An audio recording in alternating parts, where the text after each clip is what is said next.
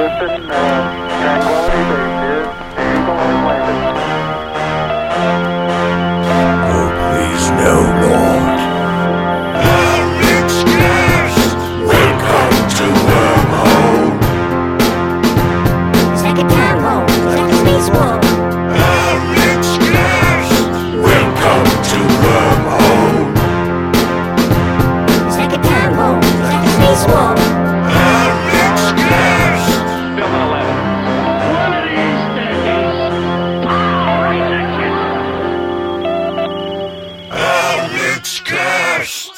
guys, it's me, Alexx. Welcome to the Alexxcast. I after 295 episodes of this show, plus I don't know, I'd probably say somewhere around 50 to 100 guest appearances where I say a line something like that. I still don't know how this show starts. And that's something I, I'm going to work on by the next, by, by episode 500, I'm going to have an opening line to this show. And it's going to be good. So speaking of that, I have a guest in studio. Hi, Erik. Hi, Alexx. How's That- it How's it going? It's going well. That's that's Erik Arneson. Arneson. Um, he's he's in studio again. You may recognize him from recently when he was on the show. From episode number 290. Yeah, very very good. Yeah, yeah. Look at you remembering stuff. You know, numbers. I, I remember. Uh, I remember like five or six numbers at a time. Wow, that's pretty good. I mean, that's that's that's only like two to three less than the average person. Very nice. Well, you know, just like when I was on my way over here, I totally remembered that your address had a two in it. that's true. Hey, don't don't let people know where I live, man. Oh They- yeah, they I can- won't. They, Uh, they could come to Portland and look for every number two, and then somehow come around to the back of the house. And well, you're giving away too much already. yeah, it's true. Ugh. I mean, frankly, the uh, the only stalker I've ever well, I've had two stalkers since the show started, and one previous to the show, went back when I was a blogger. And uh, one of them I know kn- knew where I lived because he had sent me something. And This was a couple apartments ago, but still, he had sent me a, a gift. I don't know why I put that in quotes, nor did I have to point out I put it in quotes. It's Well, I mean, did he? podcast. It, was it like a dead mouse that he left on your No, it was a book. It was a perfectly nice thing, and that's why I was like, "Oh, that was weird that I put gift there." Because it's it, the, the the problem is it was creepy because I didn't give my address away. This was Uh-huh. just uh, work. But anyway, the long story short, I've never been threatened in any way that I felt threatened by any of the audience. So frankly, if they knew where I lived, I'd be like, "Oh, cool, yeah, Maybe they'll leave you a gift. yeah," or just come over. I mean, frankly, I'm not. I'm not really. I'm usually not doing much. Like, Yeah, just- you can just you know bring me bring me some uh, some potato chips. Yeah, just pop on by. Yeah, Yeah. I'm good. It's Yeah. it's, yeah. the house with the two in it. Yeah, it's go around house- back. Go around back. You know, ring the doorbell that vaguely doesn't work all that often, and The, the picky doorbell. yeah, the picky doorbell, and then we can, you know, just have a chat. Uh, Mm-hmm. I'm not really doing much of anything. Yeah, I mean you've got a new light bulb and stuff, and Yeah, it's it's it's fancy. So the new light bulb has a reason. I'm going to explain this to the audience because this actually plays into the Alexxcast stuff. So the reason that light bulb, that's a natural light bulb with the thingy on it, and that's why that one's over there, is when that's on, where uh, we can film in here. And it, there's not super shadowy because that's the top light and that's the bottom light and doesn't get very shadowy. what were you filming? Well, I'm going to start filming podcasts or like doing live stream.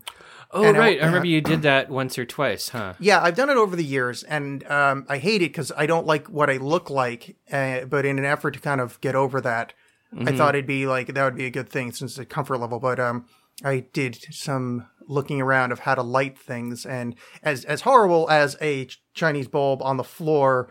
Uh, looks when that's on, it does spray light upwards, and it keeps horrible. Oh, uh, so that's actually plugged in. uh, or it's close enough to being. Yeah, yeah, that is plugged in. Okay, yeah. okay. Um, and so it it's uh, the the light or the the paper cover just diffuses the light. so- Yeah, and you don't it. get like harsh angles or whatever. So um, when it's on, you, you don't get like super lines under your face, so you look like a million times fatter, which is all I care about. I don't care if I look bad. I just don't want to look super fat. It's just that's my one concern because I'm medium fat, and I hate that when I get filmed, I'm like, oh, I look like proper fat. But in real life, I'm like medium fat. I just that's all I want. Uh, maybe you need a narrower lens. Yeah, I if I knew how to do that, I would. But I mean, Uh, yeah, don't ask me. That's the only photography filming thing that I know. I'm, Yeah. I'm out of ideas now. Yeah, I mean, you can see from the setup of this room, it's not exactly like I, I know a lot about like you know artistic layouts or like really you know how to how to aesthetically please. You know, I, like I threw tapestries on the wall because I did lived here for five years, and uh, I went I should probably have something on the wall. It's depressing in here. Yeah, maybe you should consider some color in your tapestries. The one behind you has color.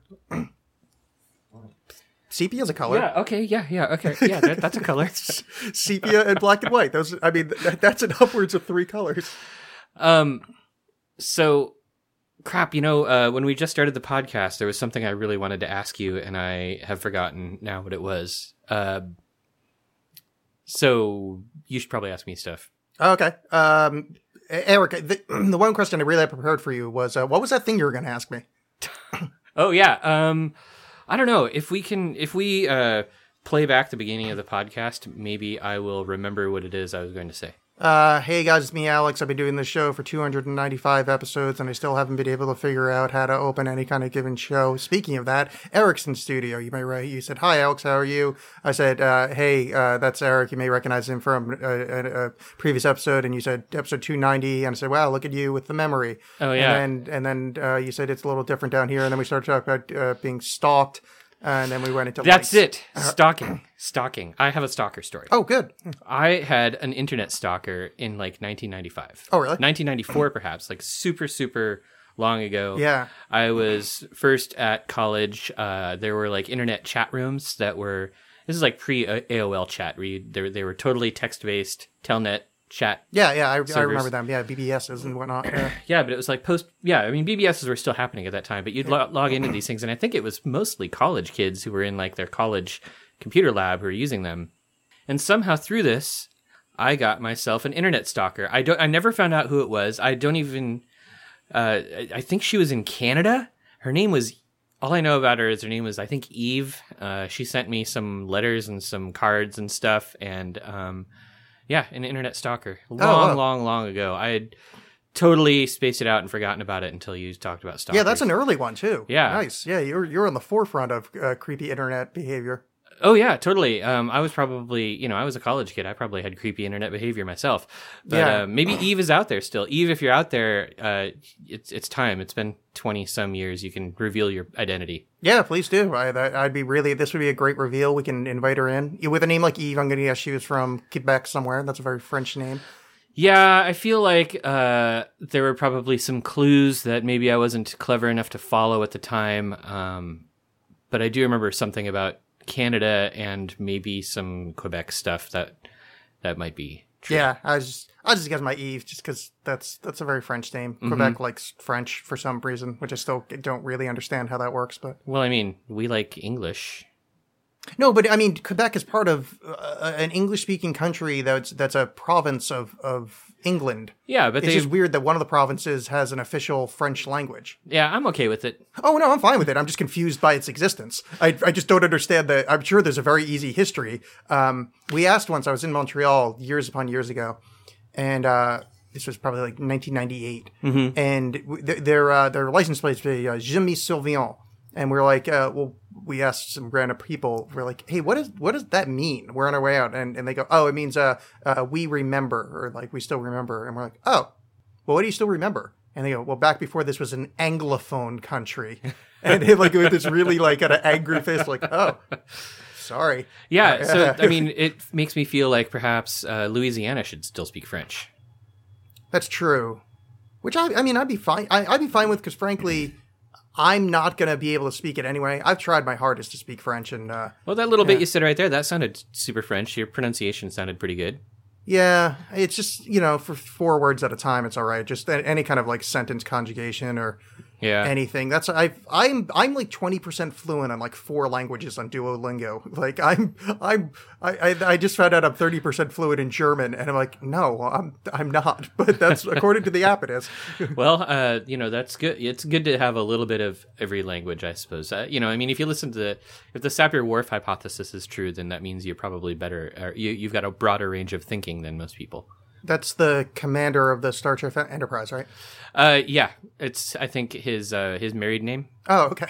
No, what- is the hypothesis? I, I don't know that one off the Uh, the. Sapir-Whorf hypothesis is the hypothesis that your language uh, restricts or shapes your ability to think about stuff or the range of Oh, things you can think about. Oh, okay. I didn't know that was the name of it. Yeah, I'm, f- I'm familiar with that. Yeah. Yeah, it's mostly. I think big chunks of it have been disproven, or they've they've altered the hypothesis quite a bit over the years. So it's got a lot of different meanings Yeah. now. But Yeah, there's. I mean, there's some. I, I think there's some truth to that because there's just certain like um, there's. I don't remember what language it is, but um, they've got a thing where uh, they think of the future as being behind them, uh huh. and that's. I mean, just a small example, but I mean, like that's intrinsically my brain doesn't accept that, and but that's because of the language I use. I mean, it's because the future ahead. it makes sense.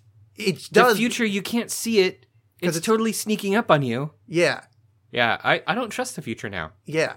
I, I, I guess they don't either. Yeah. Well, why would you? I, I don't know. I mean, I, I, I a very probably the best movie of the '90s uh, told me that you can't fight the future. No, uh, I was just reading a book by a rabbi. I think it was Rabbi Ira Stone, and he was writing about the relationship between the future, the present, and the past. Yeah. And it was something like um, the future is always struggling to be the past. Oh, that's cool. Yeah. Yeah. Mostly by sneaking up behind you. Yeah.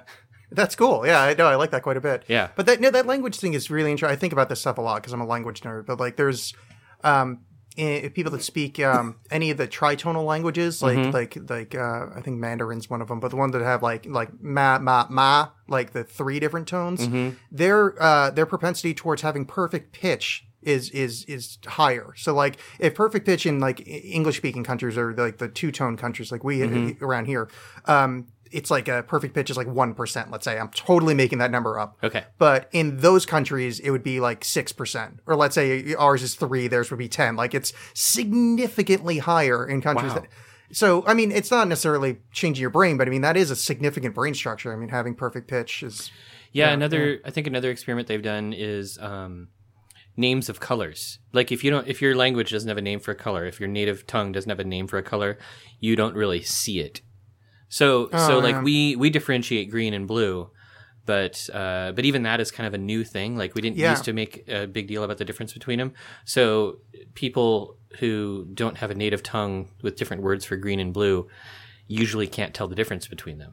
Yeah, I, that totally makes sense. That's my favorite fact. It's a favorite fact of color, of that that everything that was what the term orange is new. Uh, Mm-hmm. The, the color orange is named after the fruit.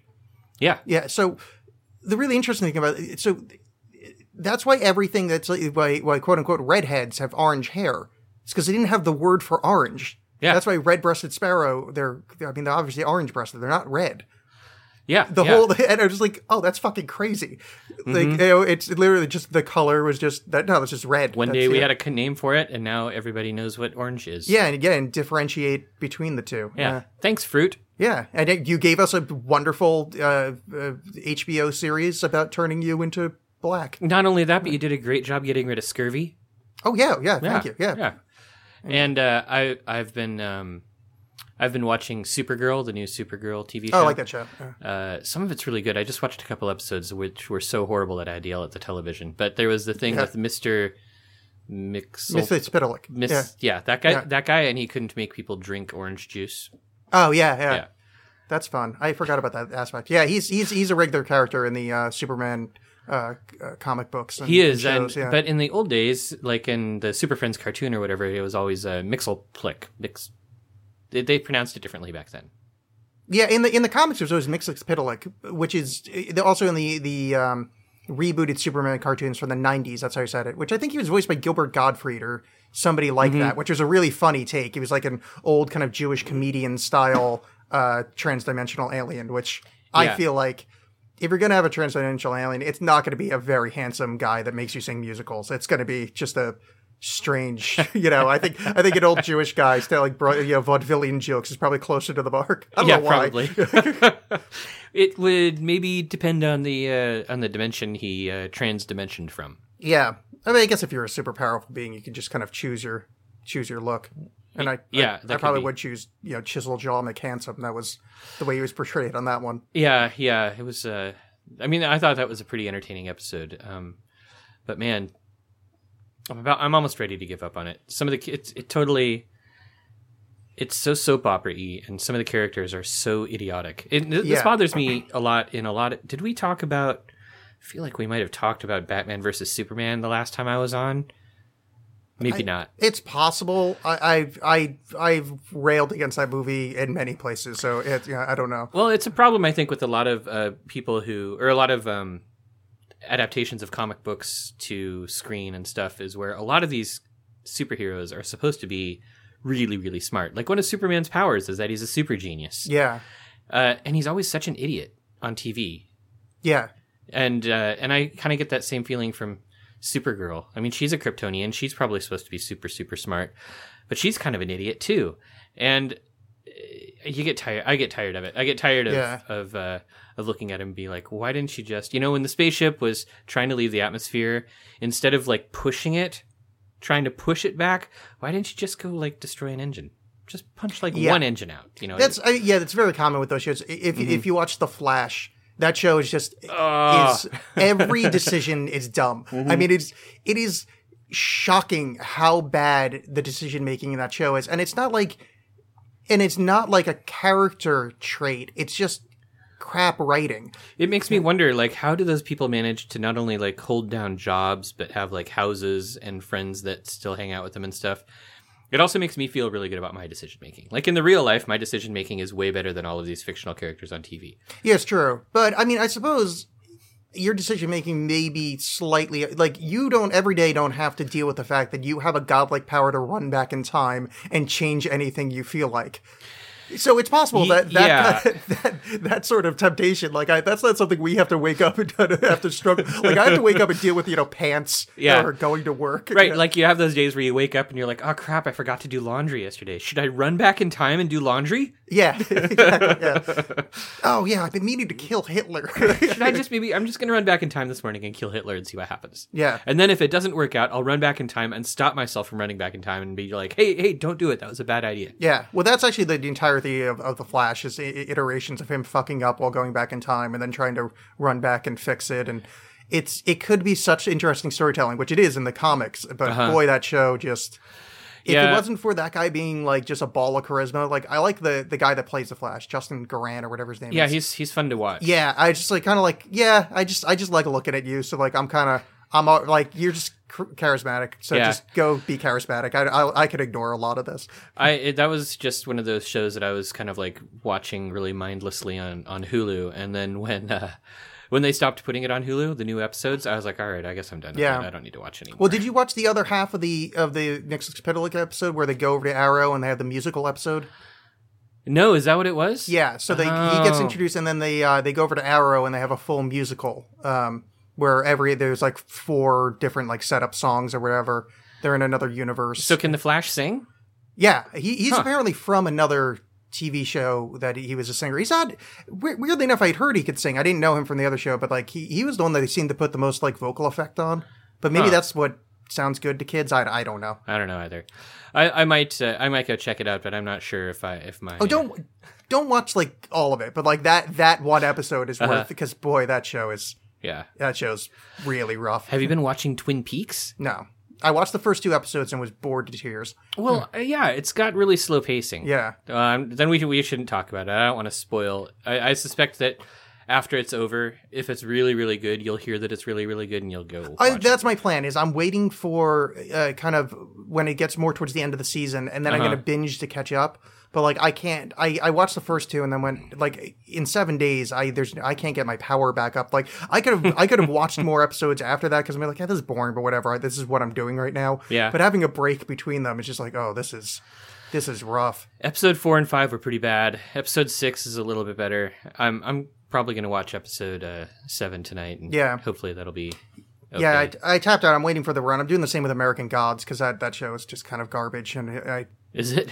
it's people like it, but I think it's just people like it because it's well, you know, we're in the age of so-called prestige television, and I think a lot of shows that are Wait, just what does that mean? What's prestige television? prestige television is like Game of Thrones or Westworld or like Uh-huh. you know the kind of the ones that are made to seem important instead of you know just kind of like space fillers. oh, Like you know, like Arrow isn't prestige television, or, or or The Big Bang Theory isn't, but like you know, um, the only thing I can think of is Game of Thrones or um, yeah, those those type of shows you where know, they like- don't even they call them like a three episode event. Yeah, that sort of thing. Like The Wire is, I think, the one that kind of started it. That kind of like really trying to go for like really super quality writing in a TV thing, and they call it prestige TV. And there's some shows that like kind of go for that style, but don't have the the the meat to back it up. And American Gods is like that, which I liked that book when I was young, and uh, just the, it's they did a good job making it into a TV show, but it just didn't need to be. So it's just it's really struggling to try to make it into this like epic thing, and it's just like, eh, nah, we're we're all right. Yeah, I've never uh, read American Gods. I'm not. I I don't know that I'm going to um, watch the TV show. I've also like I tried watching Game of Thrones. And I watched the first season of it, I think, uh, and a little bit of the second season, and then I just kind of lost interest. Yeah, if I hadn't read the books, I don't know that I would have stuck with the show. Yeah. But I had read all the books, so now I'm just kind of watching just like to see what happened, like almost like just more curiosity. And I, some of it's quite good, but like, yeah, it misses more than it hits. But you know, it's frankly, I got time, so I, I need something Yeah. to fill it up. You know, it's Yeah. only only so much writing and you know other weird obscurica that you can get to. You know. Oh, I read your book. Oh yeah. Yeah. Yes, thank you for that. How, how did you how did you like it? I liked it a lot. It was uh, super interesting. Uh, you had a really the narrative style was was was interesting. At first, I was kind of like, I, at first when I the, when I first encountered the narrative style, I sort of felt, is this kind of gimmicky? And I couldn't tell. And then once I started getting into it, and the plot started unfolding or refolding or whatever the heck the plot Yeah. did, uh, I liked it a lot. I, I, I thought it I thought it all came together. I thought it made a lot of sense in the end. Um, uh, I liked all the blood and guts. I thought that was a that was a interesting take on things. I think.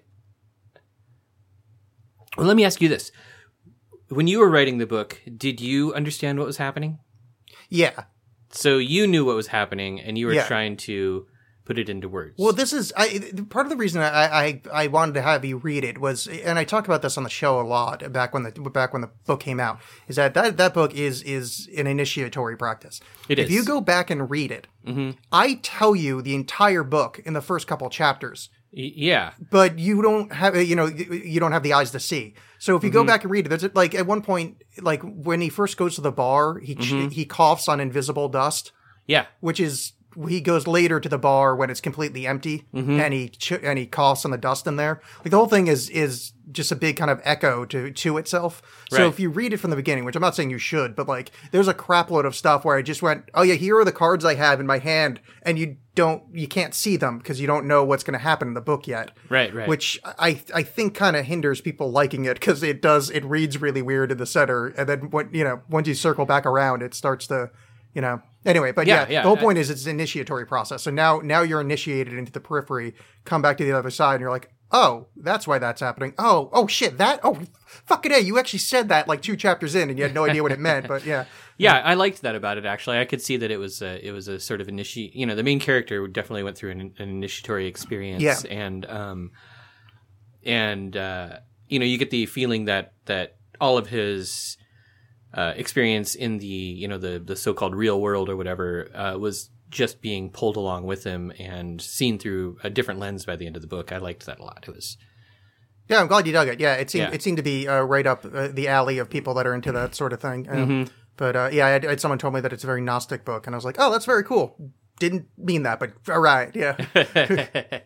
Gnostic is kind of a catch-all term now, but yeah, yeah. I mean, I get what he's saying. You know, Yeah. the whole, you know, it's one of those, it's one of those things where, you know, and and and and God bless the Gnostics. You know, the the modern. no, no. God didn't. God doesn't bless the Gnostics. No, okay. Well, source bless the original source that was exploded. The into monad. Bits. Yeah, yeah. bless them that they're trying, but it's just like, gosh, stop talking about the fucking Matrix already. like, like you know, it's there's there's been other movies that they've done it better. Like it's Yeah. yeah. that's, Have other movies done it better? I, I, I wonder.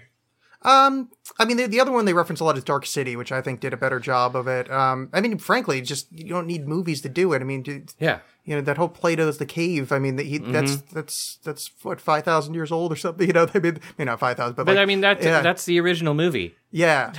So like we could just talk about that. We don't need to bring the Matrix into it. it you know, it's like it's like I, I picture anytime like somebody of the Gnostic community starts talking about the Matrix, I picture like a youth pastor spinning a chair around and going, you know what? Let's rap about Jesus. Where it's like, oh, you're you're like you're trying so desperately to like Yeah. be cool and hip, and it's like, yeah, that movie is still for you know it's from 1999. like Yeah. we need to, yeah. Oh, geez. that, yeah, that's right. I always forget how old it is.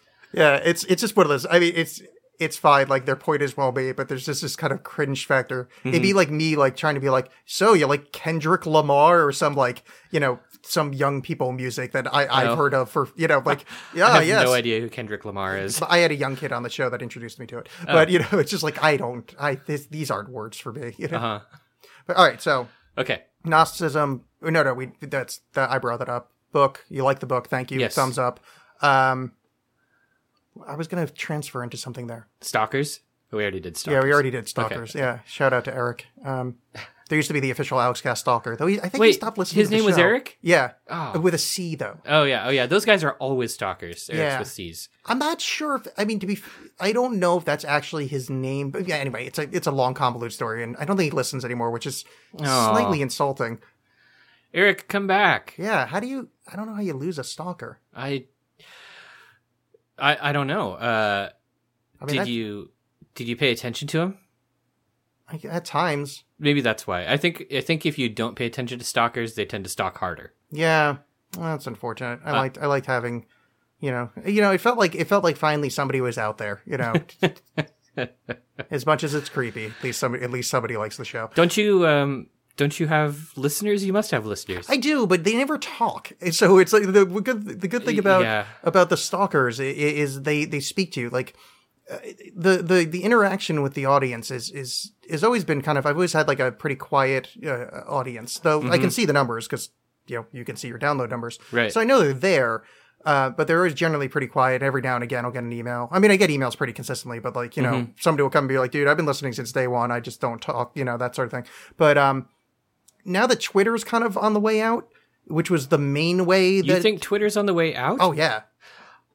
I mean, their numbers are in the toilet. I mean, anybody Huh. that's been on there for a while will tell you, like most mostly it's bots on there at this point. Like, yeah. n- there's not a lot of interaction. Like, it's it's gone down a lot, and Huh. that was the, kind of the main outlet for this show. It's like, ah, yeah. So now there's no one to talk to. You know, even my, even the stalkers are quiet. Right. Yeah. Uh, what are you going to use next? Ello. Have you used? I, I signed up for Ello when it started. I Um, signed up for Ello also. I think I've got like a couple Ello accounts Yeah. and I never use them. I get Well- Ello spam every day. Well, They- after Twitter was Instagram already had its like that was the big thing, and then uh, Snapchat is what the young people use, which I just I, don't- I don't even oh, Snapchat's a pain in the ass. Yeah, it's I don't I don't really see the I don't even want to say I don't get it because this isn't one of those I'm just out of touch things. It's just I don't get it on a on a personality level. Like I understand, I just like why would you want that? Like I just don't see the I don't see what it's offering that other things don't have and have have it better. I it- Yeah. it's it's I'm at a loss on that one. Yeah, and uh, using using Instagram to promote a podcast is kind of strange. Have you had any success with that? I feel like I get more I get more interaction. Like I have like I, I never promote Instagram. I didn't actively try to get people to follow. So I only have, I don't know, a couple hundred followers on there or something like that. Maybe even less than that. I don't know. I haven't really looked. But like I'll consistently get like I'll post like anything and I'll consistently get, you know, 10, 15 likes on it or something like that. Uh, well on Twitter Yeah. it's just I mean, I'll get I'll I'll get a tumbleweed will go by. I didn't even know they had those on Twitter, but like just a tumbleweed will go across the screen. You know, yeah, I guess they, they must have added that to the app. Yeah, they should. but yeah, anyway, it, it's it, so yeah. Uh, stalkers are are fun because people you know are around.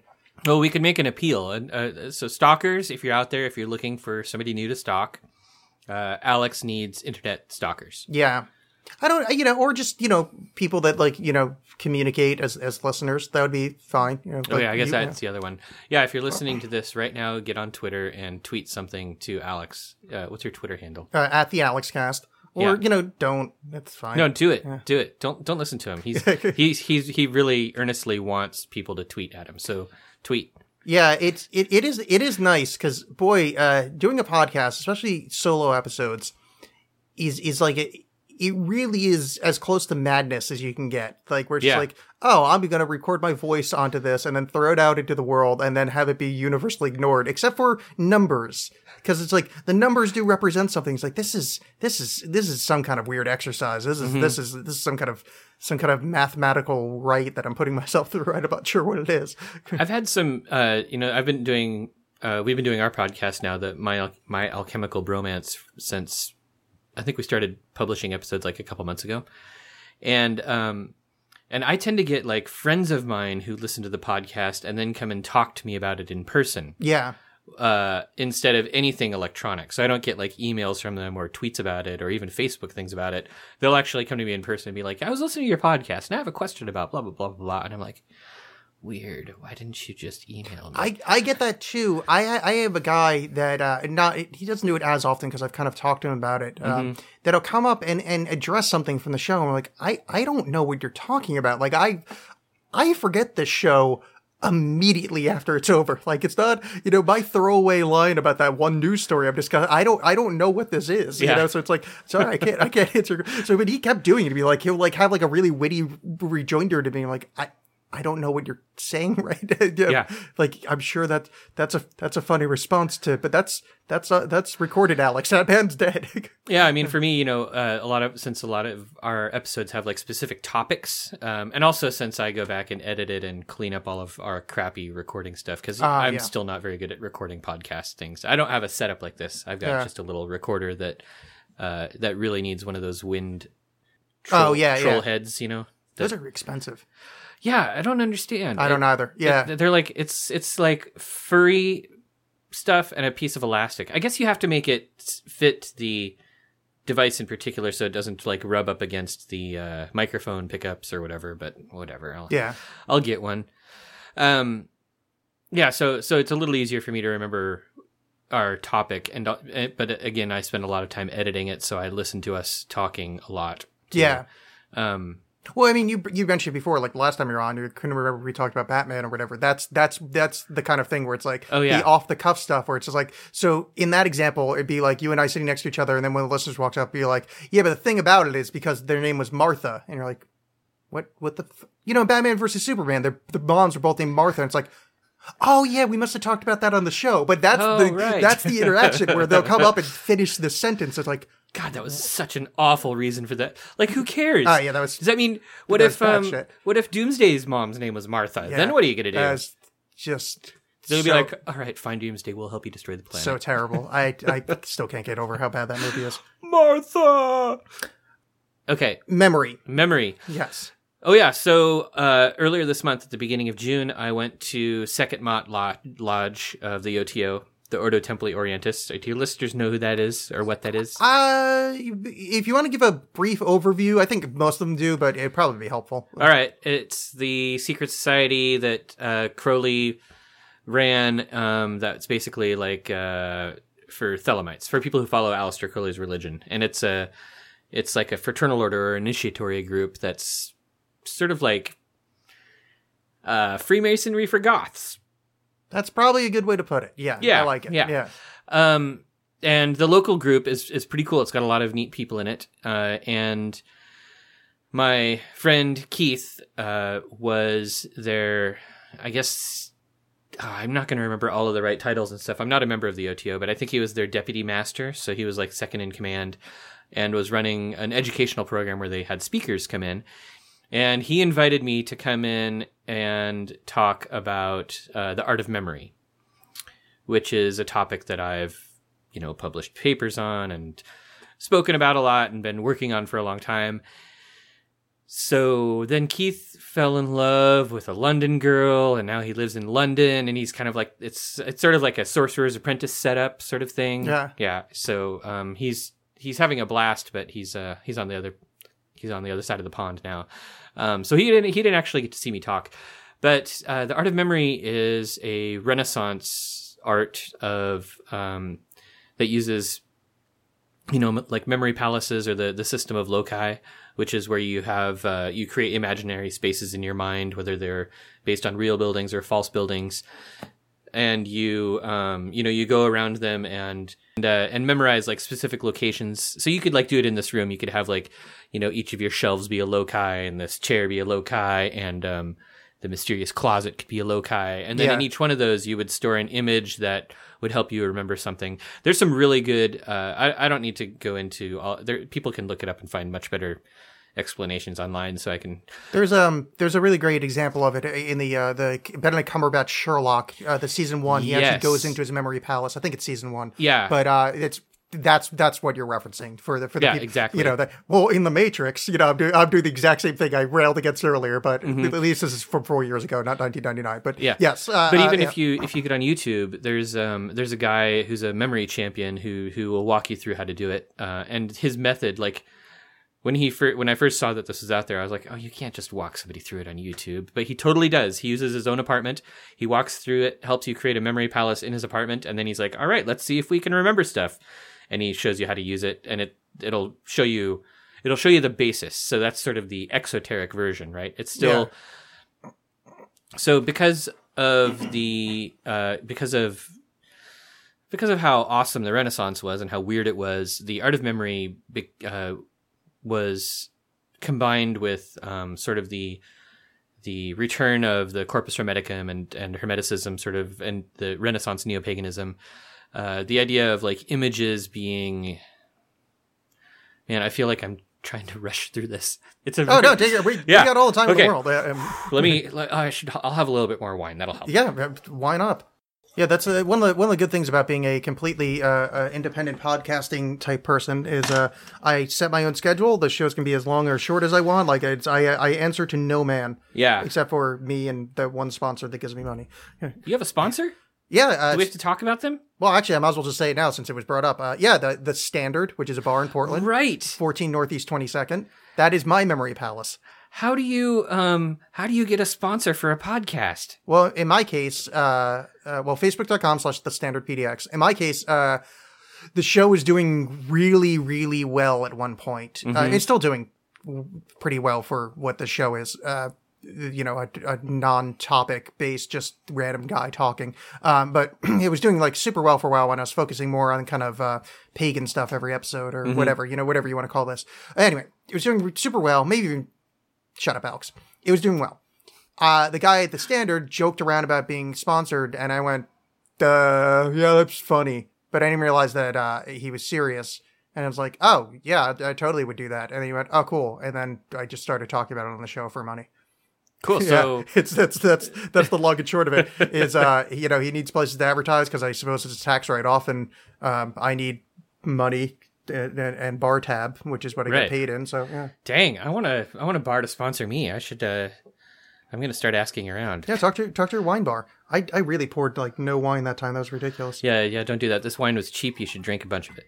Well, you know, I, I, it, the problem is, so audience at home, I'm, I'm, I'm goth as fuck, and I have black, uh, black mugs I'm drinking out of, and pouring into a black mug is, is just a, it's, it's just a guesswork. It's just, it's Yeah. just the depths of nothing. I would encourage you to get some super cheap white coffee mugs for drinking wine out of. They work really well. Yeah. The reason I got these is I was at Walmart and I needed, uh, I needed flatware, and they sold a, a set of black, uh, plates, uh, with black mugs. Uh, for like it was like seventy five percent off, and I didn't want black mugs because like that's fucking embarrassing because I already wear black. I don't want to come across this goth, but for seventy five percent off, fuck yeah, I'm doing it. Yeah, uh, that that, ma- uh, that makes sense.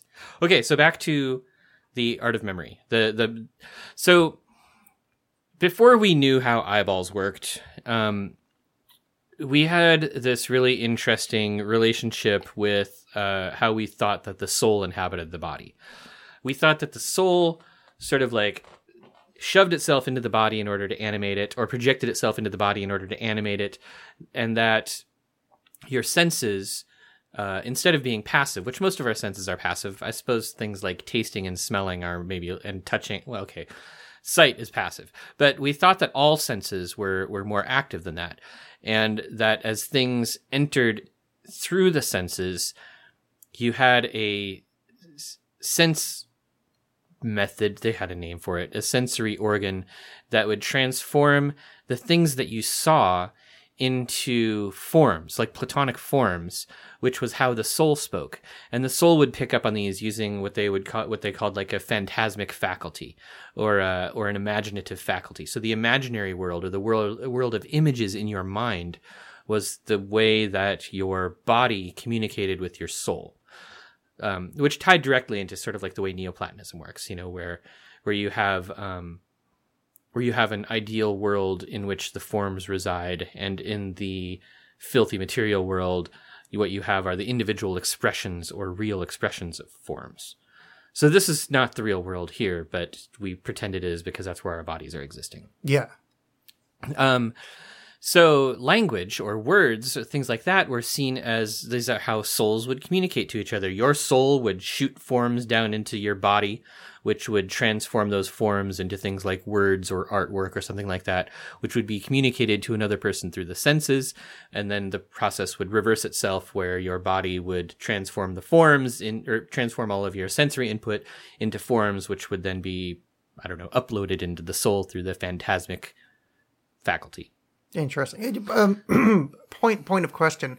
Did we know what the brain did back then?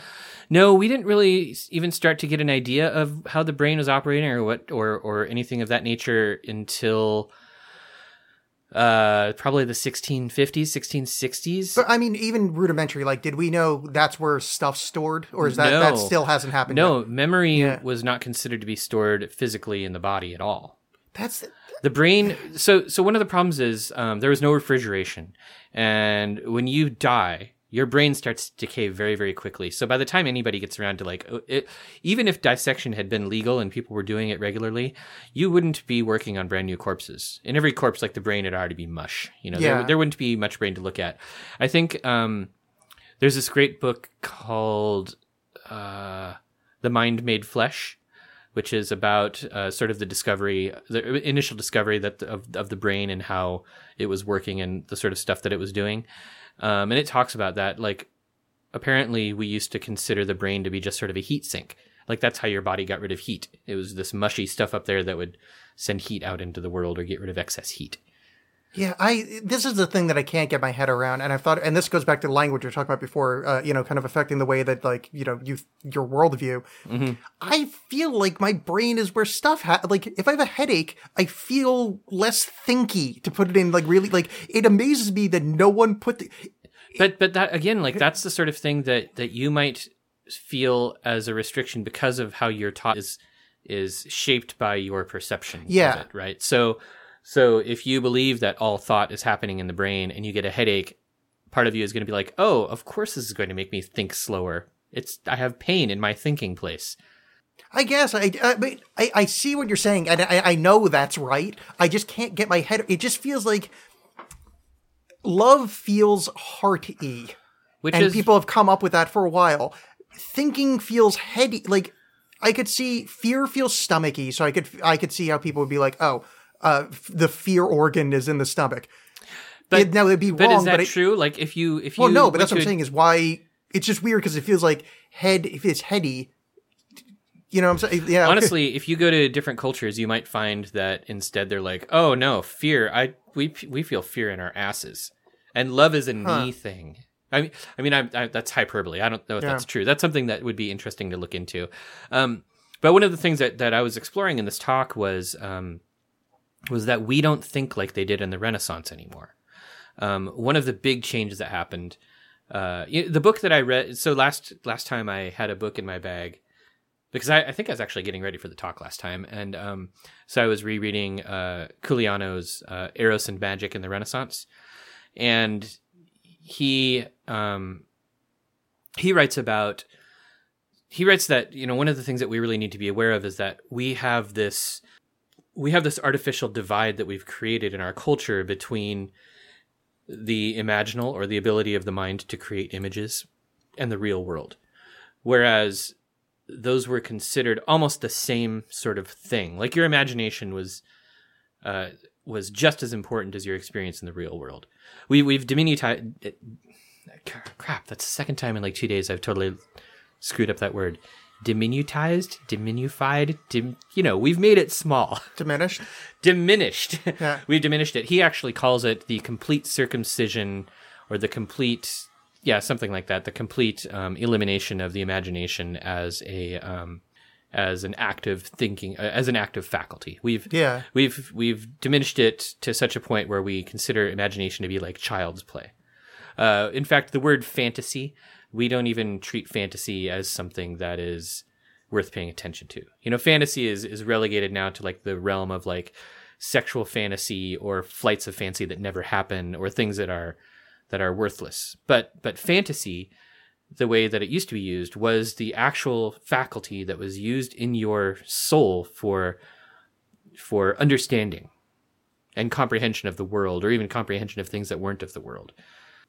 Um, so the art of memory, which is this way of creating fantastical memory memoryscapes in your own mind, was seen um, as sort of a magical power, a fantastical power that would allow you to um, to reflect the the macrocosm in your own microcosm. It was a direct uh, magical act to do this, and and you see examples such as um, the Theater of the World by a guy with an Italian name, which is totally escaping me at the moment. Um, where where you would create methods, memory methods of storing all available human knowledge in an attempt to to create an artificial cosmos in your own mind. Um, and and this also tied into another uh, Platonic idea, which was anamnesis, the the concept of how learning worked. Uh, Socrates in Meno, I believe it's in the the uh, the dialogue Meno, he talks about um, about learning, and he's like, you know, you don't create knowledge. Uh, all knowledge pre-exists. You know, the, the the cosmos has been created. The cosmos is a whole that has been created by a prime mover, by something beyond us. Um, and the creation of knowledge is not something that happens. Knowledge is already there. When you learn something, instead of creating new knowledge, what you are doing is um, is remembering things that your soul has forgotten. You're you're remembering. It's it's that your your soul in effect is is accessing a memory of how the universe works because it has access to all of that. Yeah, it's kind of like the, the Akashic records over in India, where Right. it's kind of that same concept where it's like almost like this floating internet above you, to use Mm-hmm. a crude thing. That yeah, the second a new idea in heavy quotation marks happen, it really is just like a, a download from source. Where It it's, is, yeah. a pre-existing concept that's you know like oh I d- instead of thinking oh I found the uh, the the idea of uh, opening a wine bottle with a shoe, I actually went to shoewinebottle.com in the Akashic records or the Platonic you know Yeah, uh, the- Mm-hmm. Socratic magical world and d- access that information instead Right. of a new thing coming. Yeah, I struggled with that forever, and then I finally figured it out. I'm like, oh, yes, Yeah, that anamnesis. Anamnesis Yeah. is the is the world is the word for it we have in the in the in the West. Um, so so the art of memory or the or the concept of like building an entire microcosm in your mind to mirror the the macrocosm or to mirror the entire cosmos, uh, also gave you this sense of like if you can do that, you have you have the ac- you have the ability to remember or recall uh, the entire the entirety of everything. You basically attain like godlike knowledge powers. Yeah, Um, so I spent a lot of time talking about that, talking about how uh, amazingly, like I, I've been studying this stuff for a long time. So, um, and and I'd I'd given like talks about various parts of it. So I'd given talks about sort of um, the imaginal world or the phantasmal phantasmic faculty. I'd given talks about the art of memory, and I'd given all of these talks that were sort of like little and individual, trying to sort of break it up into pieces. And for a long time, I'd sort of been like, you know, I, I would love to just be able to rep- to present all of this stuff at once to an audience. Uh, but it's too much. It's got to be two parts. And then after I uh, after I had been doing it for a while, I was like, no, I can totally fit this all into like a forty five minute talk. So I made my slides and I put together my notes and I was like, yeah, I'm totally doing this. I got up there, I started talking and I started talking, and at some point my voice started giving out. And I was like, that's weird. Usually I don't start losing my voice until I've been talking for like 45 minutes. It turns out I'd been talking for like an hour and a half oh boy, which I, which is it. it I mean, the, oddly enough, the audience seemed very engaged and they were taking notes and they seemed to be having a really good time, which is great for me. And they got really good questions and stuff at the end.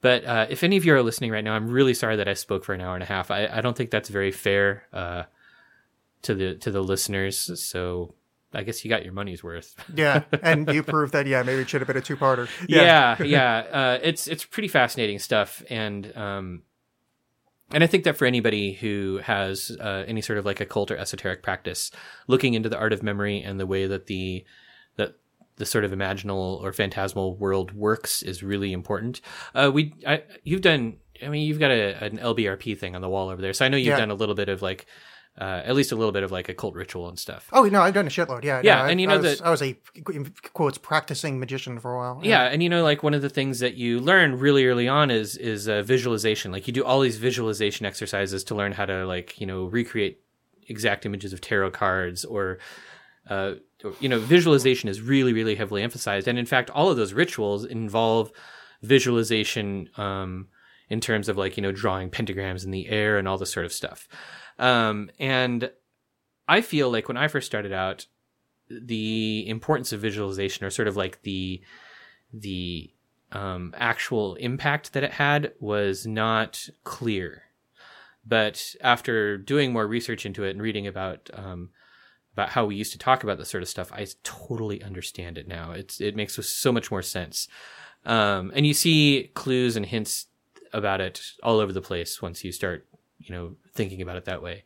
Uh, my fame, my fa- one of my favorites is from uh, Plotinus, who said, uh, "Memory and, and and sensation are not passivity, but power." Um, so that's been, uh, you know, coming across that or having that realization has really informed and changed my own like magical practice a lot.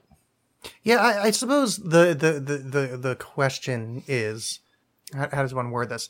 I- You can be rude if you it's a, to. oh no, no, I'm not. I just it's, I'm trying to like word put because I I'm a weirdo and believe in strange things, and, Yeah, and yeah. I, I have the amount of sigils that have been created in this room. I couldn't even begin to tell you. I'm chaos magic number one because I gave up Uh-huh. on ritual a while ago. But um, if this works, Mm-hmm. would shouldn't you be able to know anything right now? And I'm not. This is more a devil's advocate kind of question. If the if if the function is there, Mm-hmm. why can you not like? Why can't you right now? Like, it just not pu- putting you on the spot, but like, why can't one go? Uh, well, well, tell me, tell me about Atlantis. You know, the, or, yeah. or some something because if if if if the website is open, you know, if, Mm-hmm. if the if the access to the records are, are there,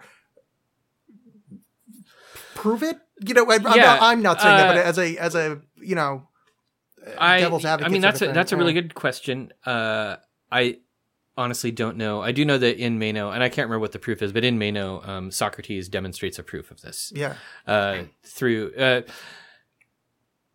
which you know you can read it and be like, oh, that's not a real proof. But I think um, we have a really different approach to the way that we think knowledge works now. So so I, I still don't I still agree that we're probably not like creating knowledge that we are acts you know we are learning and maybe that learning is a type of soul remembering um, new things but that doesn't mean that things are simple enough for you to remember. Right? So you need to build on stuff. It's not like you can all of a sudden be like oh yeah i remember all the rules of of japanese grammar. Yeah. you have to start with you because the the process of of anamnesis feels like learning. We call it learning, but that still means that you have to take something, pass it through into the soul to to create the right form to access whatever divine thingamajig is up there. You know. Oh, okay, yeah, yeah. So just because you want to, there's no Google. yeah. How's that? Yeah, no, that's that's a good way to put it. Yeah, it's it, it, this is one of those, and it, my entire life just goes back to the idea of you know kind of what's the proof? Show me the thing, because Uh-huh. Which I is how you should be. yeah Yeah. But I mean, I've just been desperate to find anything, just the one. Because I mean, as much as I've done, you know, I've done uh, you know uh, a hundred magical works, and Mm-hmm. I can't say that any of them have worked, but I can't say that they haven't. You know, and it's one of these things where it's like, well, is this just is this just complicated, sexy psychosis? Uh, You know, is this Oh man, Uh, yeah, Yeah. that's that's uh, so you know. And then the, oth- like last night, I was on the uh, on a panel um, talking about grimoires, and uh, I was on the panel with um, with a couple of guys. One of them was uh, Larry Roberts, who's the publisher of Miskatonic Books, and he was uh, he was talking about. He's like, you know, you don't. You're, he's like, you're not going to know if it's psychosis. You know, you're going to summon a demon. You're going to have a conversation with the demon. You're going to have. You're going to actually talk to this thing. You're going to smell it. You're going to see it. You're going to talk to it, and then afterwards, you're going to be like, was that all in my head? Did I just go crazy for a second? Did I just make myself go crazy? Am I huffing too much frankincense? um, so yeah, you don't really know, I guess, if it's psychosis, which is pretty interesting. Yeah, well, that's that's the. I mean, that's the question. And- again, for me, it, it, this all goes back to like the same thing with writing, where it's like I didn't choose to. I just I just write. Where it's like I tried to give it up, and it just it's, uh-huh. you know the next thing I knew, I was writing a fucking haiku on a piece of paper, you know, on a mm-hmm. napkin. Like mm-hmm. it just it just it's it's I can't stop. So like same as like any kind of like magical thinking to use the kind of Western phrase or whatever. Yeah. It's like it's just kind of I'm kind of built that way. Like ritual and kind of inventing ritual is kind of part of it. Oh, yeah. But is that are we you know are we just is this like a sexy ocd it's like is this you know are we are we just is this the other way that you don't collect cat shit in your house you know like is Uh, this is this hoarding Are you? But I mean, the thing is, are you just trying to categorize it to give it a label and tuck it away somewhere? i don't know i don't know yeah I, I, I, would be aware. I'd be careful about that too. Like I, I don't know either. I, I think that one of the things that we learned by looking at how, um, how this stuff was sort of perceived or looked at in the past is we, we discover that we discovered that we there throughout throughout the ages the way that we have perceived ourselves and thought about ourselves has changed. Uh, I, I, you know i mean you know you could relate it to the sapir-whorf hypothesis or something but um, but the way that we perceive ourselves and think about ourselves and think about the world around us changes our ability to interact with that world you know? So um i totally sound like sound like some sort of new thought guy now but it's totally like you your thoughts affect your interaction Yeah, totally. and and the way that you think or the way you approach thinking too you know so Yeah. your meta thoughts mm, yes something like that i might Yeah. i might have invented something Well, it's it's you know like the uh, in in in um in Buddhist philosophy, it's the, Mm-hmm. the chattering monkey mind and then the mind. So it's like where if you're trying to meditate and you're like trying to silence the chattering monkey, who's the one trying to do the silencing? You know, is there that kind of Yeah, yeah. meta consciousness? There's the kind of the the multi layered kind of thing. You know, right right yeah that's uh i think that's something to keep in mind did i just get louder um, I don't know. Did you? I don't know well i like it i sound better Oh, okay. Yeah, I, I didn't mean for that to happen. But well that's yeah. cool i don't know i don't know what we just did but i i like it I guess I get we willed it into being by our by our very thoughts. uh, so I mean, this this is just going. I mean, I guess we're kind of traveled from from the magical memory aspect of it, but it's just the. I don't know. I guess I just, you know, in the end, I guess I just, I'm just a petulant child demanding proof. You know, I mean, I, Yeah, just, I really, honestly- I just want to, I want to make it more complicated than it is. It's oh just, yeah you know, and, it's, and uh, i think um so so uh, you know i mean uh, in terms of like the exoteric like proving that the art of memory works like you can totally do that you can Yeah. you can use it you can memorize stuff uh, it totally works to memorize stuff um what that means uh, and from an from an esoteric point of view or from a point of view that you know of spirituality and magic and stuff like that's something that you will have to determine through experimentation on your own um you know, I also do a lot of ritual, and one of the things that I decided was um, ritual should be performed from memory. So I will memorize a ritual before I perform it, and I memorize it using the art of memory. Um, and the way I do it is I will create memory structures or memory palaces or something that match the ritual that I'm going to be doing. yeah, So all of the symbolism and all of the um, imagery that goes along with the ritual is built into my memory of it, which means that as I perform it, I'm acting on multiple different levels, right? Where I where I walk through the memory palace in my head, which matches the ritual, while creating the ritual in my imag- in my imaginal vision as I'm performing it, along with reciting the words that go and motions that go along with it. So it just adds an extra level of immersion into the ritual atmosphere. yeah. Does that make sense? No, no, it totally does. No, I, I, I- I think I do something similar to that when I do because when I say I gave up on ritual, I gave up on um, the rituals other people invented. Like Yeah. I just found, you know, kind of free forming it and doing something, you know, Mm-hmm. different. It's just, you know, fit me better, kind of magically as I kick Yeah. everything. Um, so no, I totally get that because I was kind of picturing the way I do a ritual. I'm like, yeah, I think I'm kind of doing something similar to that. Like I was imagining drawing a pentagram in my head, and I'm like, no, I actually do imagine drawing a pentagram and imagine my hand while my hand is doing it instead Yeah. of, you know, and it's like uh, it's kind of a similar similar thing. Although I'm not going through the whole, you know, uh, thought palace kind of deal. Right, right, and that that action um, is something that uh, that you learn. You know, we we call it like the astral world or whatever. Yeah, Um, so that's that's totally how it's supposed to go. You're doing you're doing it right. yeah. I, I mean, I think so, just because it feels proper. I mean, because Mm-hmm. I, I mean, in the end, it, it's it, you know the way because I, I tend to fall into a scientific mindset a lot more often than I fall into ritual. Uh-huh. But in the end, if if if it feels meditative, that's fine for me. Instead Mm-hmm. of you know, even if I'm not reaching some spiritual high or actually like connecting to anything, it's still Yeah. putting your brain in a kind of meditative, you know, reset state, which is you know, Yeah, absolutely. you know, I- modern science. We've got it demont- you know, Yeah. demonstrated that meditation works. It's helpful. So I completely agree with modern science on that. Um, yeah, and I agree with your assessment of that too. Like, you know, if you do a ritual, if you're doing ritual, even if you're doing like some sort of regular ritual or something, and you have times where you feel like nothing happened or you didn't connect to anything, but you still enter sort of a meditative state, then I think that's still healthy for you and working in the right direction. Yeah. So what what I mean if if you're okay to talk about what sort of ritual do you do? Like I mean what what what not necessarily, you know, detailed list, but like is there Um, one that you're comfortable bringing up? Eh. Well, I suppose probably the ritual that I'm doing most regularly now is uh, is the middle pillar ritual, Yeah.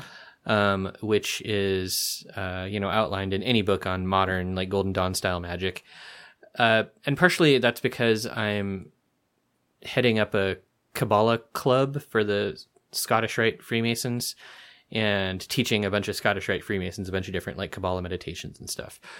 Um, and I'm using as a basis sort of something very similar. It's I, I call it what I think I call it the middle pillar light, which is just sort of like a really easy version of the middle pillar ritual. So, um, and that one, you know, I do almost entirely. It's it's all internal. Like there's not a lot of movement involved in the middle Yeah. Um, yeah, so it's funny to call that a ritual. It's it's a it's a ritualized meditation that has like specific stages in it and specific things you say and specific things you memorize. And I've Yeah. been doing it for so long that I don't really I don't think I really use a memory memory structure for that. But you definitely it's all visualization. So it's all phantasmal, imaginal. Yeah. Um What do you uh, and and so what do what do you get from this? what do I get from what's it? the I mean wh- wh- what's what's the ritual for? Like what's the what's the outcome if one can word it that way? Which is always difficult to say stuff like that, but you get the idea. Yeah, uh, I mean, for me, it's it's pretty basic. It's it's it's centering. It's um, I use it uh, as sort of a ritual cleansing ritual. I just used ritual twice in that description. Yeah. Uh, but I use it as definitely sort of a, a, a ritual of, of cleansing the area that I'm in. So I use it almost like a banishing ritual, or the, and then I use that as sort of a lead in because you enter into sort of a trance state by the time you're done with that ritual. You you definitely enter into like this, you know, by the end of that ritual, you're you're sort of floating in what they call the body of light. Um, and it's definitely trance like and i use that trance like state as a kicking off point to other uh other kabbalistic style rituals um some of which and yeah i i don't know if i want to talk about all this on a podcast Oh, no, it, no, that's it- fine. it does No, get a little it does get a little private you no, know that's you- why, that's why that's why I prefaced it with the things you're comfortable talking about. I Yeah. understand there's certain uh, I I know there's as much as I admit to like incredibly awful stuff on this show, there there are certain kind of private things with ritual where you're like, yeah, I don't really want to, yeah, I don't want to go there. Yeah, totally. I, but uh, you know, I mean, it it's something that uh, yeah. If you ever run into me in person when we're not and you're not recording me, I totally would would tell you more about it. But um,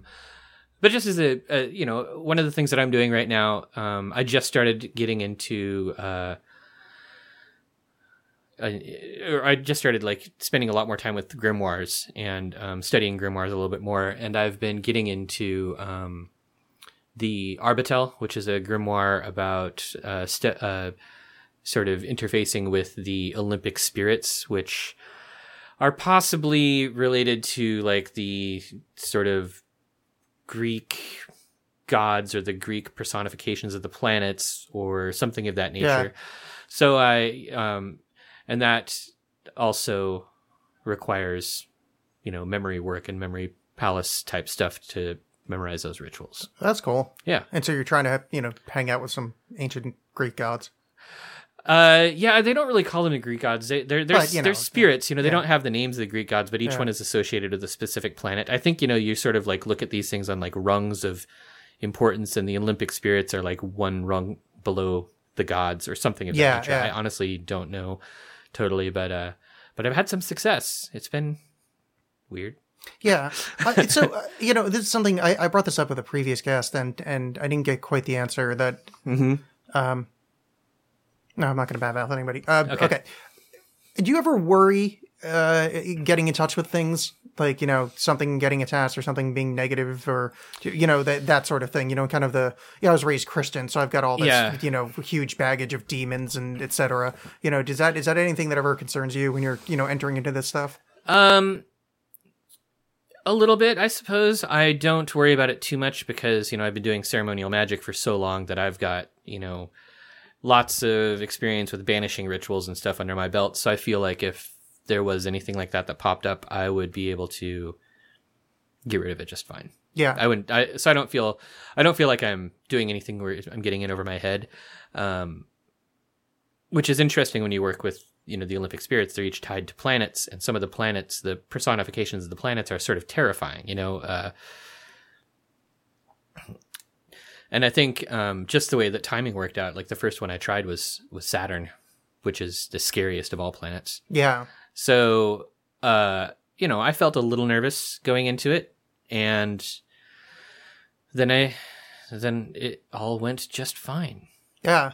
Yeah, Yeah, it's it's an interesting thing. It's Mm-hmm. one of those kind of. Uh, I mean, for me, I just never try to talk to anything that I can't handle. So it's you know, Right. it's not a world where like anybody asks me that, I'm like, no, I have no worries because I'm kind of a wuss when it comes to this stuff. So I just don't. I I'm I'm just every every every every prayer starts with only benevolent stuff that's like really happy and like really into Uh, yeah. mankind. And I don't even want to fuck with anybody. I'm not trying to be challenging. I just want to talk to like a the Easter Bunny, maybe. yeah, I, uh, Archangel Michael, like one of those Yeah. really positive, like yeah, you know, super like, happy guy. yeah, that's that's all I'm looking for. Yeah, I'm Uh-huh. not. Uh, I'm, I'm not. I'm not about to start battling some, you know, Right. spirit battle. like, it. Asmodeus or Yeah, no, no, no, no horrible things. I don't want Lam anywhere near me. Like, Yeah. I, don't, I don't, I don't need, I don't need anything cruelly fucked with. I'm good. Yeah, yeah, yeah. That's probably the safe way to do it. yeah. I think so. I mean, I, as far as I know, nothing's been too terribly attached to me over the years. So, yeah. but you know, I have no. Mm-hmm. Well, I mean, you did get a stalker, yeah, but that, but it that sounds was- like even he was kind of an easy stalker. He wasn't like a bad guy stalker. yeah, pretty laid back, and and I'm pretty sure flesh and blood. So that's Uh-huh. you know, yeah, kind of you know, it's pretty all right. You know, yeah. Probably. there's no you know transdimensional you know. I mean, did you ever see him in person? Uh, theoretically, I have. Uh-huh. Okay, so th- th- So maybe not flesh and blood. there were well, other people had met him. Um, Ah. it, the way this started was he claimed to be me to someone back when I was a blogger. Uh, and I was like, that's weird. And then he showed back up later when the podcast started, and I kind of put it together that it's him, and it's a whole long, convoluted story. But um, Interesting. so it, it it was a you know an actual person, or at least something claiming to be a person. Mm-hmm. Yeah, it could. I mean, it could be a a twelve foot shape shifting lizard that was you know now claiming to be you know a human being. That reminds me of something really strange that I heard recently. Um, a friend of mine, uh, who I don't, I didn't, I don't see very often. I'd stop by his apartment to visit, and he was like, he was like, "Have you been on that? Uh, I don't. Uh, have you been on a Highway 99 on like the overpass over Division and stuff recently?" I was like, "I don't know. Is there a bus that goes over there? I don't think I've been up there." He's like, "Well, that's really weird because your name is your last name is spray painted on the on on the." Oh, really? And I was like, "What?" Uh, and I know that there are other Arnesons in town. There aren't very many. You know, there's my little brother. There's uh, my name twin, Erica Arneson, um, and maybe a couple other Arnesons. But it's not. A, it's a super uncommon name out on the West Coast. So I'm just wondering, like, who or why would my last name be graffitied on the Highway 99 Yeah, how weird. overpass? Yeah, Yeah. I never went to look at it to see, but uh, and nobody ever sent me a picture of it or anything. But that is pretty bizarre. Yeah, that's odd. Yeah. Maybe it's a maybe it's a vengeful spirit that wants to get back at you at the most inane way possible. Yeah. ha! I'm just gonna get you a fine for graffiti. Yes, yes. They, but they would have to use my my first name also. So Well, you know, they could be shit at it. I mean, we're talking about Yeah. like ancient things. I'm sure they don't know a lot about like you know how the law works. Yeah. and he's all just like, I'm super. I'm just really uh, excited that I remembered how the English alphabet works. yeah. Oh yeah, he had to work in his memory palace Yeah. for ages to come up with that. Yeah. yeah, I mean, and do spirits even have their own memory palaces? I feel like it, they would just sort of like dangle out behind them or something. Yeah, possibly. Yeah, just kind of fly around, scoop up, you know, scoop up some English and throw it at a wall. So, uh, what what is this book you have? Oh yeah, I brought the Picatrix. Um, I probably should. We should probably have more wine. Okay, let's have more wine. Okay. There's there's also shitty boxed wine if we run out of this, so don't worry. We we come correct. Oops, I bumped the microphone. Sorry, everybody. Yes, everybody at home, you should you should be furious. Whoop. Okay, so uh, the Picatrix is a grimoire, and grimoires are basically collections of like magical spells and catalogs of demons, and like they're some of them are super old. They go back to kind of like the Greek magical papyri, which were I think probably like second or third century AD. Um, and they go through periods of popularity and not so popular popularities. You know what I mean? Yeah, makes sense. Um, and the Picatrix is a really fascinating one. I think it's from about like the 12th to 13th century. It uh, originated in the Middle East, so it's originally like a Arabic book of spells and magic. Although the way it's written and the kind of stuff that it has in it um, has at least I think these uh, uh, these guys, uh, John Michael Greer and Christopher Warnock, um, they suggest that perhaps it was sort of a book of like temple rituals and uh, like priestly spells belonging to the uh, Sabians of Haran. I most likely didn't pronounce either of those things correctly, but Well, let me follow up with a question. Uh, what the hell are Sabians of Haran? I was Because just about to explain Oh, that. thank you. um, they were a um, pagan community that had sort of uh, like northern Egyptian pagan roots, uh, a lot of like hermetic stuff. They they had copies of the Corpus Hermeticum and things, who managed to survive um, up until uh, you know the Middle Ages, I think, and they were, I believe, in Syria or someplace around there, someplace in the Middle East, and um, and that's that's who they were, uh, or perhaps still are. I don't even know. That, that I've I've looked into this a little bit, but not enough that I actually remember it. But the Picatrix. So this is this book was sort of viewed as like the blackest of grimoires for a while. Like it, you know, it considered to contain like some of the darkest secrets. Is this somewhat well known? Because that name sounds familiar to me. It is well known. oh, and, okay. and when Uh, it- that's so- why it's ringing a bell. yeah, and this is the first full English translation, and it came out in 2011. And when it did, Yeah. there was kind of a big hubbub about it. So I'm sure you came across. it I think that's where because Picatrix is not uh, like that. Just it's springing uh, a memory. It's a cool name, isn't it? It is. Um, and so this book, like one of the things that's really fascinating about it. So Christopher Warnock runs this website called, uh, I think it's called Renaissance Astrology. Actually, I think it's right here. If somebody was going to Yeah. run a website called that, somebody with the last name Warnock is that is a I know, very isn't that a good, yeah. cool name? That's like nominative determinism. yeah, I wish we. Could, I wish he was here. I don't know where he if, lives. If you want to book him, yeah. yeah, well, I, I would book him for my podcast. yeah, yeah. Well, you said here. we, yeah. we can fight over him. Um, but uh, so so part a, a big chunk of this book is about um, sort of like classical astrology. So a lot of the astrology stuff that we do, you know, like the you know your the horoscope and the newspaper and that sort of stuff, is uh, natal chart astrology, and most everybody knows what their sun sign is. You know, that's where the sun was when you were born. So like you know, I'm a Scorpio because I was born in November. And, yeah. um, but that's sort of the wimpy modern astrology.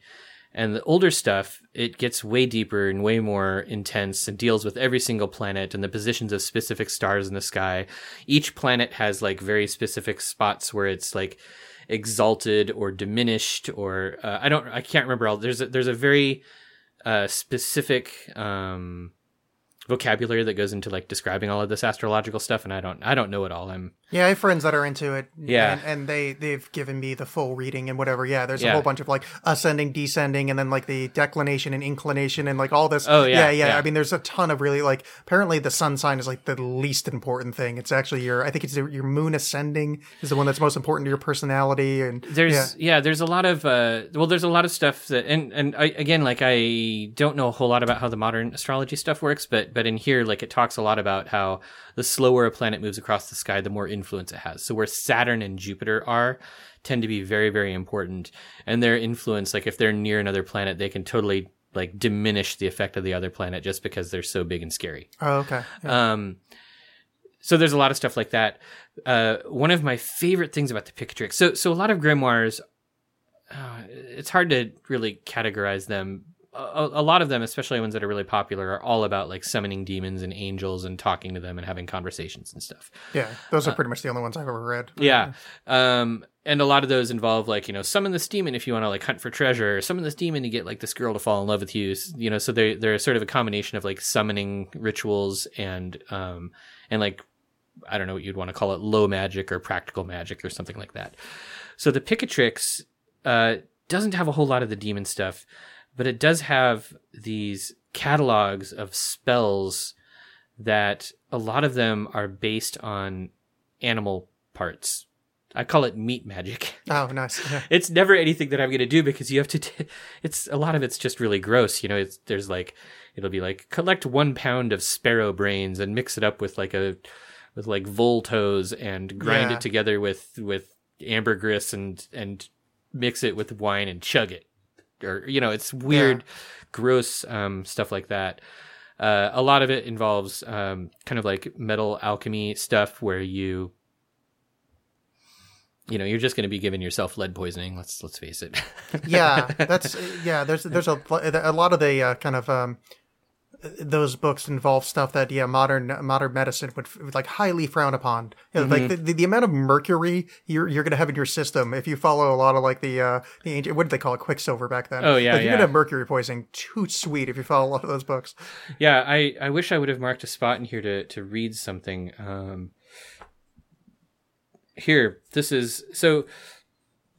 And then it also hints that a lot of that stuff is bullshit. Like it's like I'm giving you all this stuff, but you don't want to. Don't pay any attention to it. Oh, is that true? Yeah. Oh, that's um, all because there's because there are whole chapters in here that are all about like sort of like Neoplatonic philosophy, Yeah. or um, or, or or another big thing is, uh, and this is something that that that that people have been, I think, paying a little bit more attention to since uh, Culianu's stuff about imagery and visualization started coming out.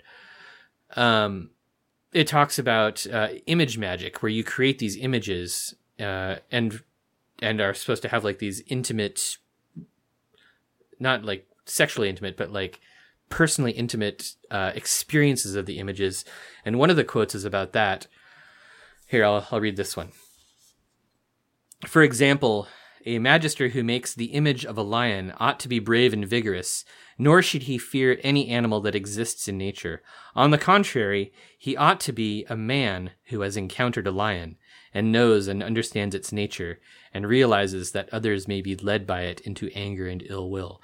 But the thing that I really like about this is like you're creating an image of a lion. So it doesn't make it clear necessarily if that's like an image as in like a talisman that you've like carved into a piece of gold or if it's uh or if it's an entirely imaginary image or if it's both like you Yeah. might have to do both but the thing is you're supposed to experience that image so much that you're not just a man who made an image of a lion you're a man who encountered a lion yeah, that's cool. which is which is kind of neat. And there's a, a and then this uh, but the other quote is um uh book 3 chapter 4 why the secrets of this science may not be understood except a little at a time it says the ancient sages who have spoken of the occult sciences and magic in their books wrote them as obscurely as they could so that no one would be able to gain any benefit from them except by means of wisdom and continual study and practice in them.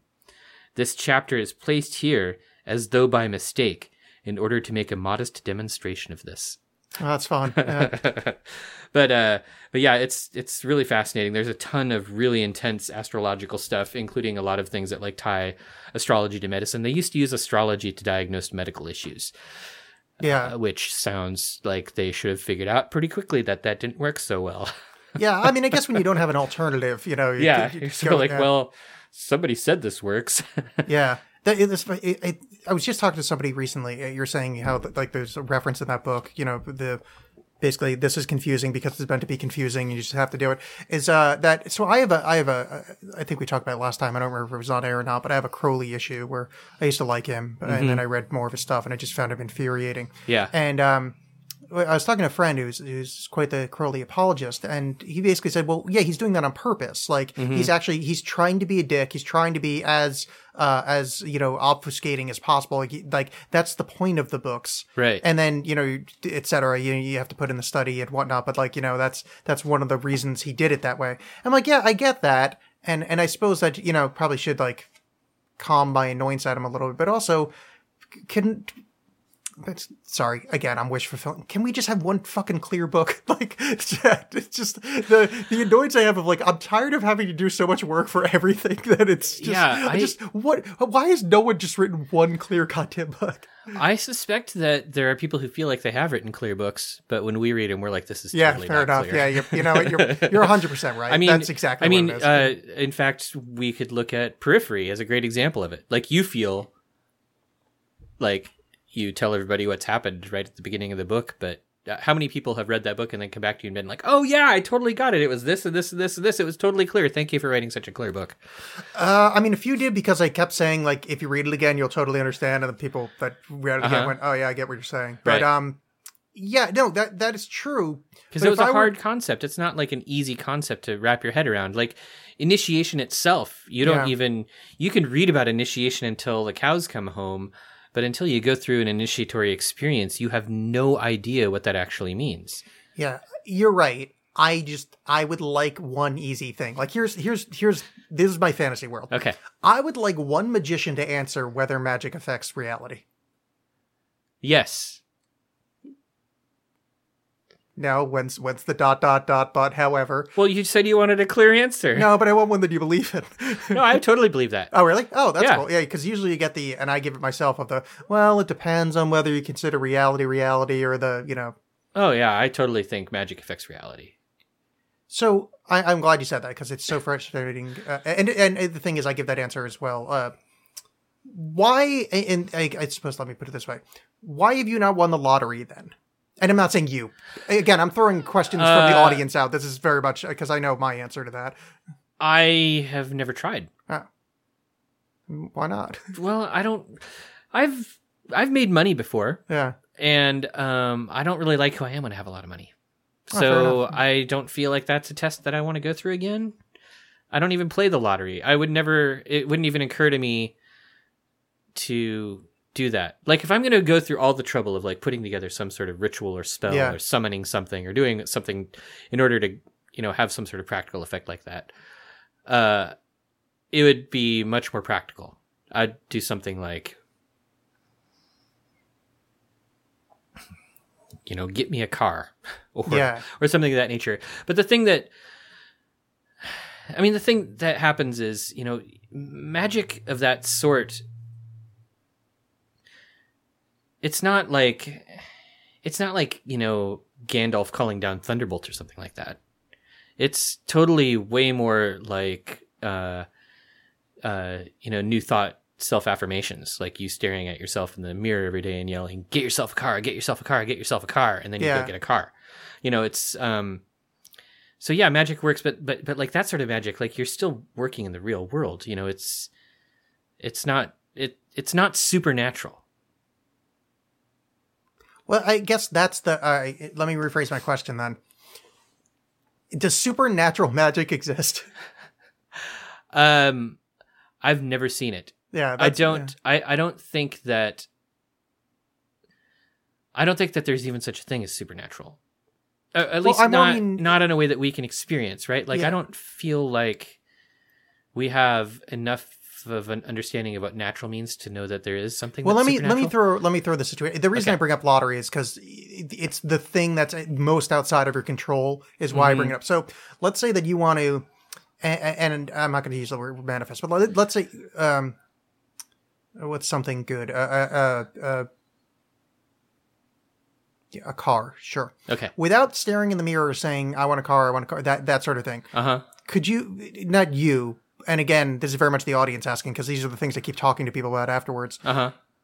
could you create not create a car but could you bring a car into your life without go, without a way that you could have done without doing a ritual? Like going well i could just put away 20 bucks a month uh, for x number you know what i'm saying? Like the could you perform a ritual that would influence the reality as we understand it to bring a car into your life and again, I'm very much not saying you as a you know you Um, Erik, but I mean as a, as a as one, as one who practices magic. I do know that there are people who think they can. Yeah, Um, again, like that's that's never really been an aspect of it that's been of a lot of interest to me. Um, so I don't know. That's a good question. it's just this is kind of the fun. I mean, it's part of the question that I have as as someone that practices, but like because I can't give the answer even though I do some of the things where it's is it a tangible? Is it you know against you know what we understand as the you know the laws of reality and not we but like you know sciency reality not Um, yeah, you know, I don't know the answer to that question either. I that's a, that's a good question. See, that's kind of the question I more meant when you said the direct yes. That wasn't the one I wanted. No, this is this is the thing is because I haven't. I because the thing is I I, haven't met anybody that. Not that I haven't met anybody. I haven't met a lot of people that do the. I claim I can, you know, bring a car into my life. Or, you know, I suspect that a lot of it is because as you practice this stuff, as you get good enough to actually work on it, um, you know, working on working on magic and and learning about that stuff involves a lot of like change in your character. Like it, uh, you know, it ideally, you know, especially if you look at, for instance, like uh, Kabbalah practice or things like that. Like there are big chunks of Kabbalah that are like, you're not going to be able to do this until you are a righteous person. So so the implication then being like, oh crap, I've got to go back and like work on my character and become like more moral and more, you know, virtuous and all this kind of stuff. And by the time you get there, you know, virtue is going to preclude, you know, by the time you're that virtuous or whatever, first of all, you're not going to brag about it. Second of all, you're probably not even going to do it because a lot of it involves things like being greedy or something Yeah. of that nature. Um, so I don't know that. I uh, yeah, I mean, there is no straightforward answer to that. I would say yes, it affects reality. Um, most, and, but I would say that you know the sort of reality that you're looking to affect is something that doesn't need to be affected as much, or that you know, it's not like you know, magic is always the hardest way to do something. Yeah. So it's going to be easier to go the other route. It's going to be easier to put 20 bucks away every every week or whatever and get a car than it is to magic up a car. It's going to be easier to just buy as many lottery tickets as you can in hopes of winning the lottery than it is to like try to find exactly what sort of magic spell is going to do it because you know, if it is possible, who knows how many years of study it's going to take and who knows how much experimentation and you know trips to the incense store and drawing chalk outlines on the floor you know if, Yeah. if it is possible who even knows and by the time you get to the point where you studied and studied and studied and and reached that sort of level of like oh i have reached enlightenment to the spot where i can reverse the odds where if something is like you know, three billion to one against me, I can fix it. Uh, have you suddenly like ascended reality and become an ascended master? And then all of a sudden you're like, oh, I don't need the lottery. I totally just, you know, saw the face of God and died. Yeah.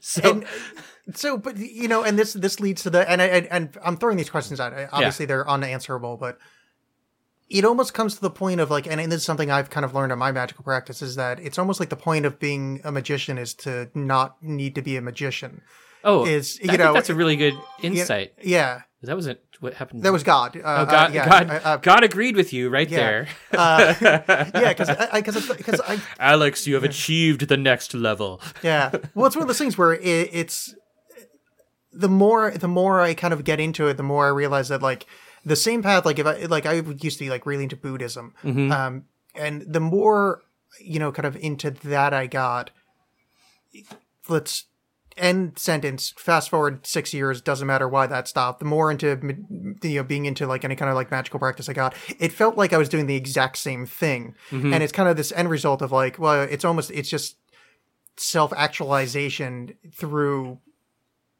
whatever various means of frankly weird shit you mm-hmm. know that you need to do.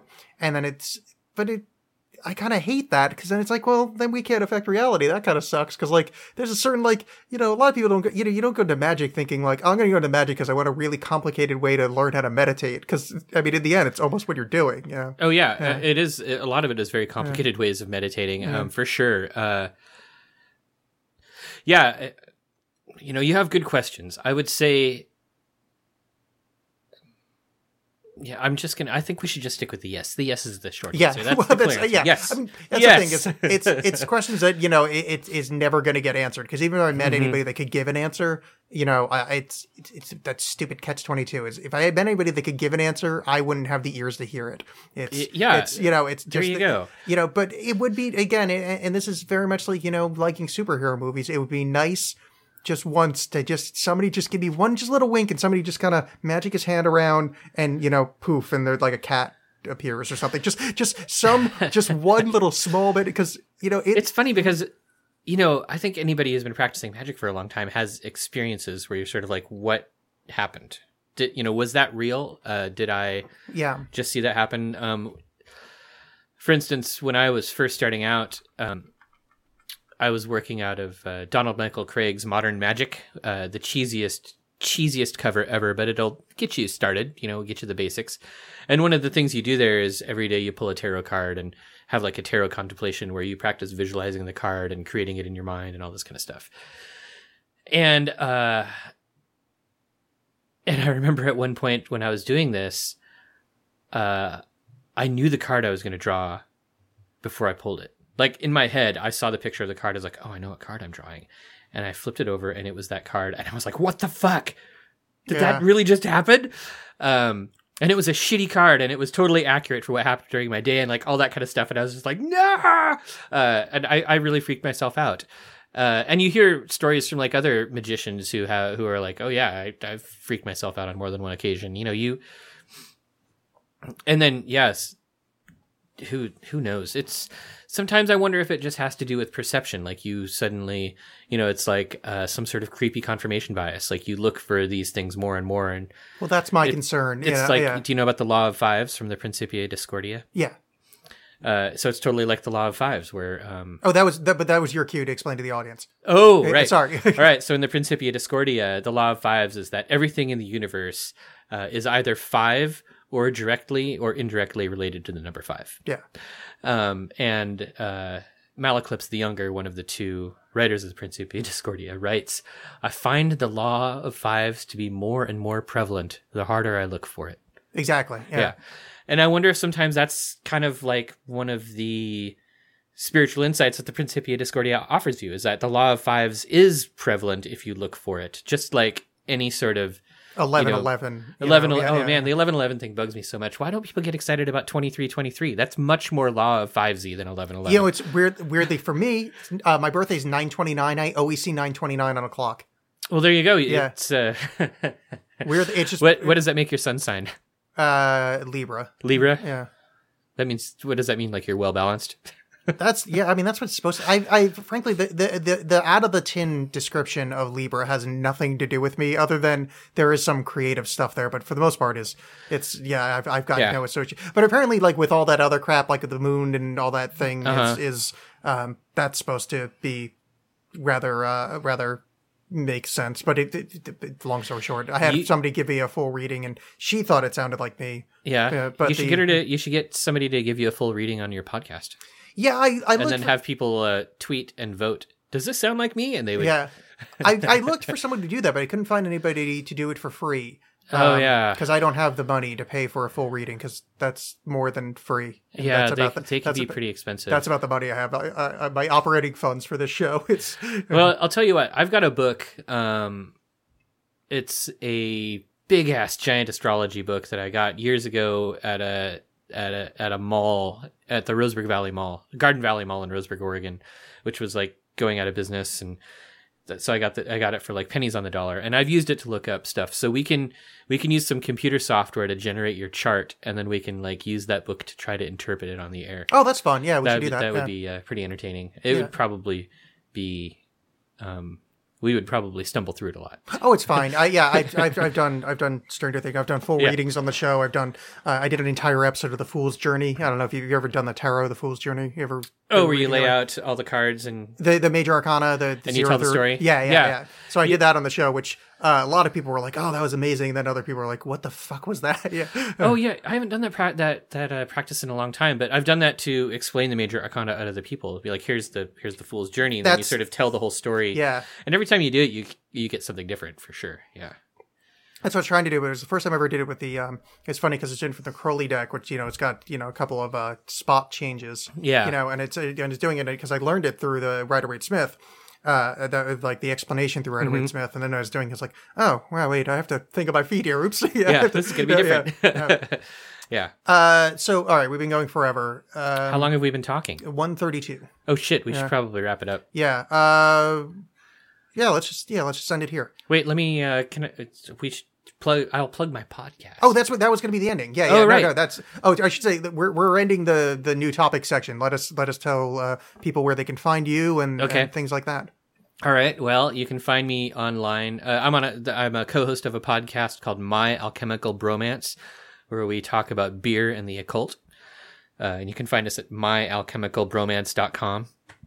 Uh, I also have a blog, arnemancy.com. And I'm on Twitter at Arnemancy. Yes. A R N E M A N C Y. Yes. Like, Arnemancy. like like any kind of Mancy, but with Arna in Yeah, front of it. because I'm, you know, Erik Arneson. Yeah, I like it. Uh, yeah, and I don't have any like public speaking coming up, but uh, someday I'm sure I will again Yeah, because I love public speaking. yeah. I'm going to show up to one of those at some point. All right, it's cool. going to be good. I'll let you know about the next one. It'll be delightful. Right. Um, what do I have to tell anybody? Uh, whatever. Oh yeah. Um, all the stuff I tell you every week, but a reminder that I do have another podcast called John and Alexx Hate Stuff, John and Alexx Hate Stuff.com. Alex always spelled with two X's. That's one John, frequent guest of the show. Uh, we sit down and uh, eviscerate movies. And though actually the uh, upcoming episode is the fifth element where he hates it and I just gush about how much that movie rules. So, uh, it's, it's quite a funny one. So you should do that. Find it on iTunes and subscribe and all that sort of thing. Yes. Good evening.